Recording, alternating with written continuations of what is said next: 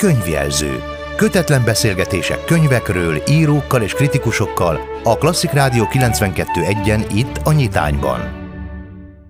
Klasszik Rádió 92 egy benne a nyitány, a nyitányban pedig a könyvjelző rovatunk jelentkezik, ahol a mai vendégem Szegfű András filmtörténész, így filmeztünk kötetek szerzője. Jó reggelt kívánok! Jó reggelt kívánok, üdvözlöm Önt is, a hallgatókat is. Harmadik ennek a sorozatnak a részeként, az első kettőből ugye már ott olvashattak filmtörténeti interjúkat, de ezzel egy picit elő is irányzom azt, hogy a harmadik is ehhez fog kötődni. Annyiból ugyanolyan, mint az eddigiek, hogy interjúk vannak, és pedig nagyon hosszú interjúk, tehát volt olyan interjú, amit két napon készítettünk több órában, és 20-30 oldalt is lefoglal a könyvben, Viszont annyiból más, mint az eddigi kötetek, hogy ez a kötet ez egyetlen filmrendező munkásságának van szentelve, a személyiségének, az életművének, a életének, szerelmeinek, utazásainak és sok mindennek,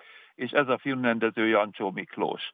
Úgyhogy a kötetnek van egy alcíme is, Jancsó és Köre. Kétféle módon értelmezhető. Egyrészt értelmezhető egyszerűen úgy, hogy a kötetben van három hosszú interjú Jancsó Miklóssal, 1968-ból, 72-ből, illetve 77-ből, valamint vannak interjúk régről olyan munkatársaival, akik ma már nincsenek is köztünk, ugye Hernádi Gyula vagy Somló Tamás operatőr, Kézi Kovács Zsolt, aki asszisztense volt, munkatársa és barátja, és olyan munkatársaival, akik ma is itt vannak közöttünk, van régi interjú és új interjú Kende János operatőrrel, van interjú Grünwalski Ferenccel, aki már ugye önálló rendezői életművet is épített, de ő Jancsó Miklós asszisztense volt, operatőrje is lett, és vagy 45-50 éven át barátja volt.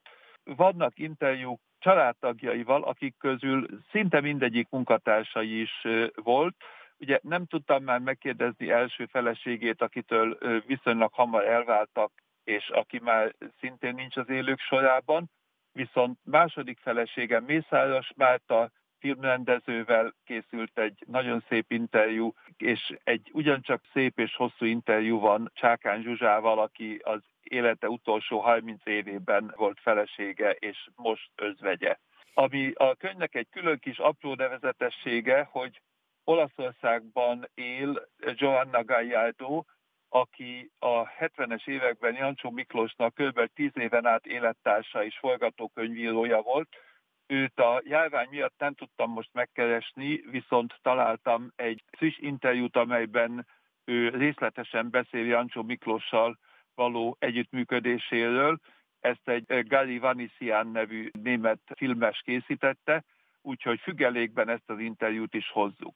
Uh-huh. Ezen kívül Jancsó Miklós gyerekeivel van interjú, ugye Jancsó Nyika operatőrrel, Jancsó Katalin kerámikussal, Jancsó Zoltán filmes és televíziós szakemberrel, és Jancsó Dávid filmvágóval. Gondolom, hogy a kérdésére válaszoljak, hogy ennek a körnek van egy másik értelme is, a szellemi kör, a társadalmi kör, a kapcsolatrend rendszer, ugye a network, ahogy manapság mondják, én azt hiszem, hogy ez kirajzolódik a könyvből, és egyáltalán nem fog csodálkozni, hogyha az olvasók vagy a könyv kritikusai azt fogják mondani, hogy hát ez nem csak Jancsó és Körre, hanem Jancsó és Korra.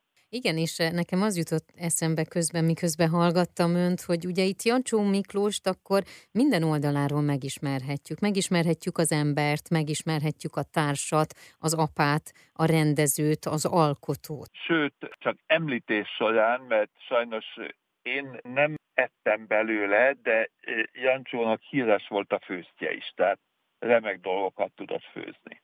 Milyen rendező volt ő? Azt hiszem, hogy zseniális.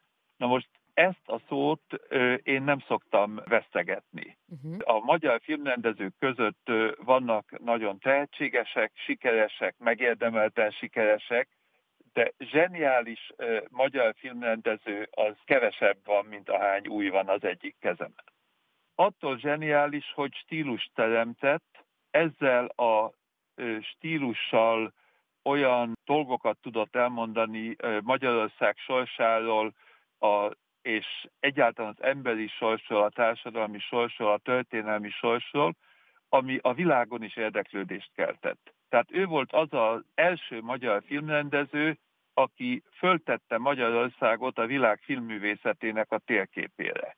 Ez korábban csak nagyon ritkán és rövid pillanatokra sikerült Szőcs Istvánnak, Fábri Zoltánnak és hát ugye Szabó Istvánnak az díjával, de Jancsó Miklós a 60-as évek közepétől a 70-es évek végéig mindenütt jegyezték. Lehet, hogy Jagszónak mondták ki a nevét, de tudták, hogy kicsoda, tudták, hogy magyar, és tudták, hogy milyen filmeket csinál. 476 oldalas ez a könyv. Én amikor megláttam, azt mondtam, hogy atyaéj, ebbe hihetetlen nagyon sok munka van. Tehát eleve az interjúkat elkészíteni, felkészülni rá, utána azokat leírni. Mennyi ideig készült ez a könyv? Most konkrétan másfél évig készült. Én ugye nyugdíjas vagyok, de félállásban dolgozom a filmarchívumban, uh-huh. úgyhogy, és közben volt ugye a Covid járvány, van a Covid járvány. Az a nevezetessége a kötetnek, hogy van olyan interjú alanyom, akivel nem láttuk még egymást soha az uh-huh. életben. Ugyanis a Covid miatt videótelefonon készültek az interjú. Az elmúlt percekben Szegfű András filmtörténészt hallhatták, az Így filmeztünk Jancsó és Köre című könyvnek a szerzőjét.